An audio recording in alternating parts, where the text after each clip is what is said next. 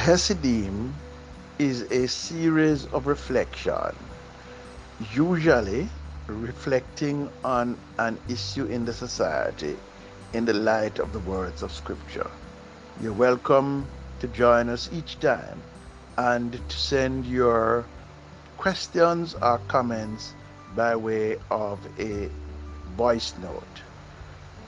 Look forward to hearing you and speaking with you.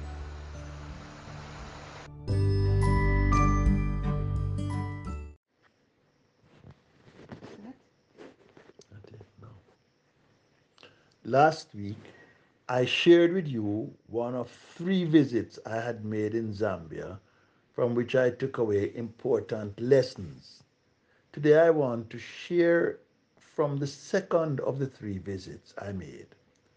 I made a visit together with nine diaconate students that I teach in a course called Mission and Development to a school in Kawama Township.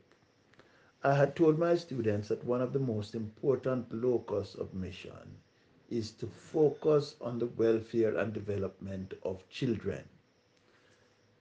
I had met a wonderful UCZU student by the name of Kennedy Chisompolo, who, on his own initiative, has built an organization to focus on the welfare of boys who live on the streets in Kitwe.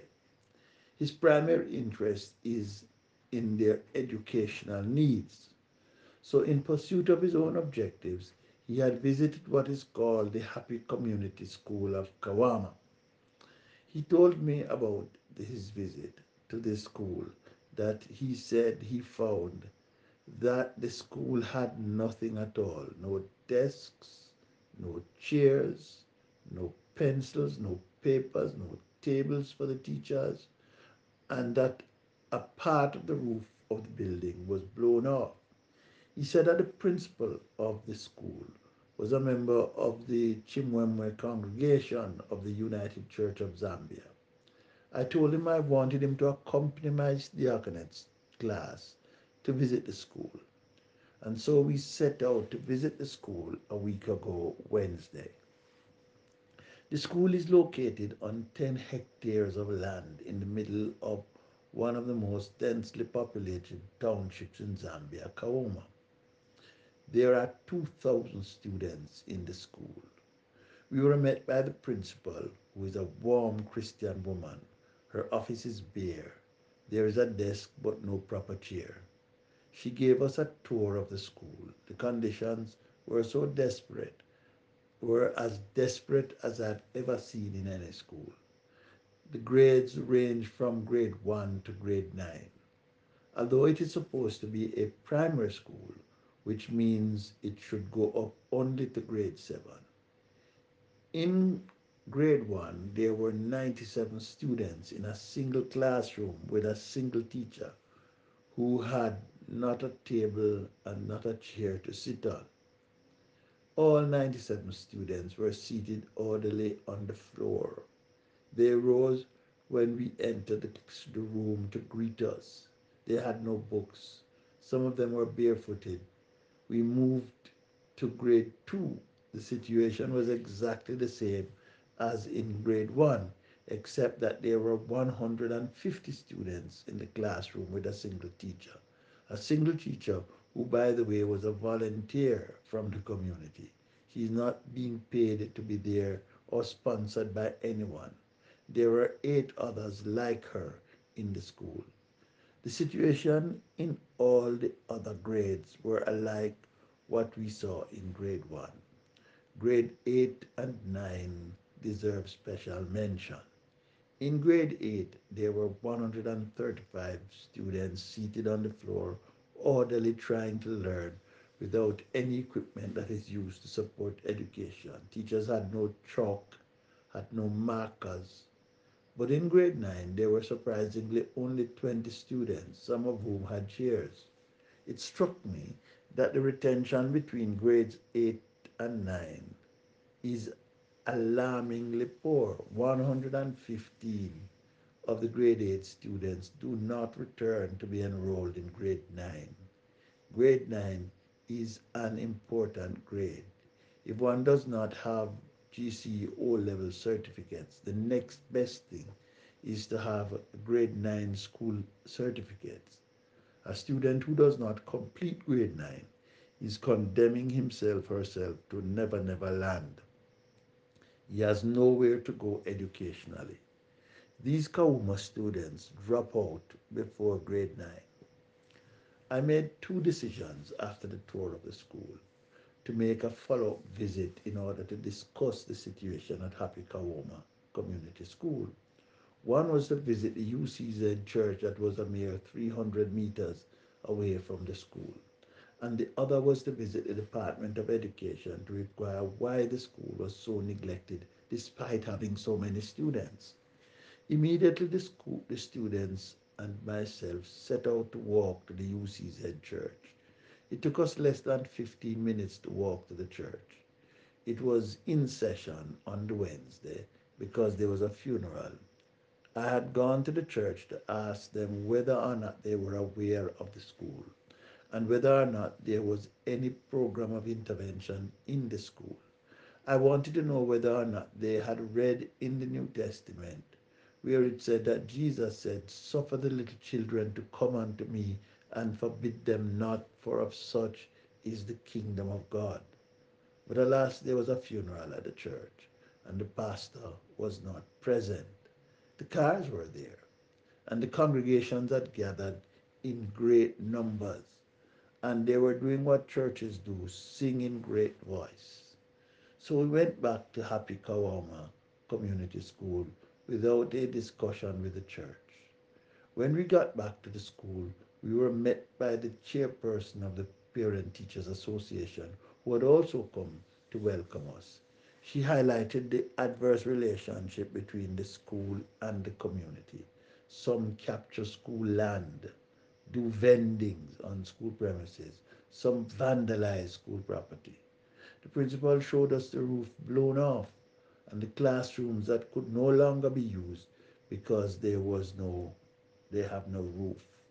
She showed us the school bathrooms, three of them, 80 meters from the classroom. She showed us the one bucket they have to fetch water from the neighbors because the school has no water on the compound.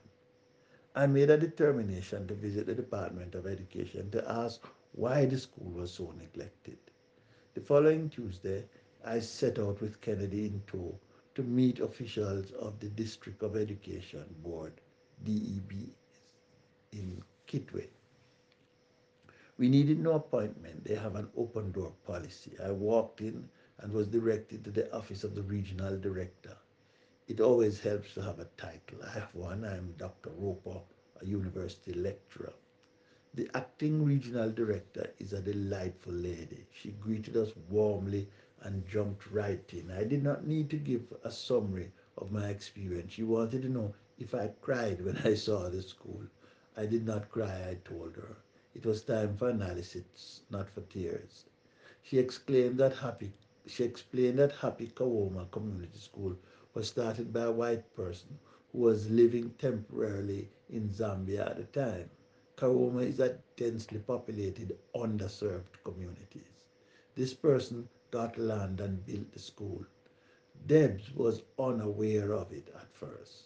When the white man left the country, the community members began capturing school land.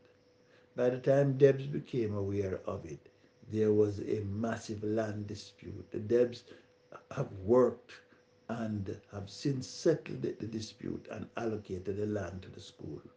By the time that was completed, the budget allocations were made. Unfortunately, it was too late to allocate any money for the running of the Kawama Community School. They have, however, agreed to pay the head teacher and eight other teachers. The other nine teachers at the school are volunteers. In order to give me some perspective, she told me of a primary school in her district that has 3,700 students. She told me how the community came together and fenced the school and built classrooms for that primary schools. There are clearly resource gaps that the government faces. Sometimes with the best will in the world, places like the Kawama Happy Community School happen. What can begin to bridge that gap is the role of the church, the business sector, and the community to mobilize resources. In Jamaica, we call we used to call it social, civil society. Nowadays, the role of civil society has been restricted to making posts on social media. Not much time for volunteerism and activism. My mother is now 90 years old and she still donates a part of her social security check to some cause or the other. Recently, I was made particularly proud because my young brother, who lives in the USA, managed to coordinate a gift of ICT equipment for 25 schools in Jamaica and was featured for doing so on Jamaica media. I think that it is the kind of thing that is needed. Many of our generation are buying guns and shipping them home.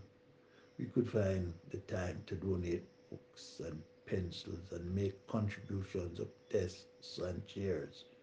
We cannot replace the state, but we can raise the consciousness in the community about placing value on our children and on their education. We can organize, we can inspire, we can lead by our examples, and together we can make an enormous difference to the glory of God, to the good of mankind, and to the enormous benefit of our children and their education. May God help us so to do. Amen.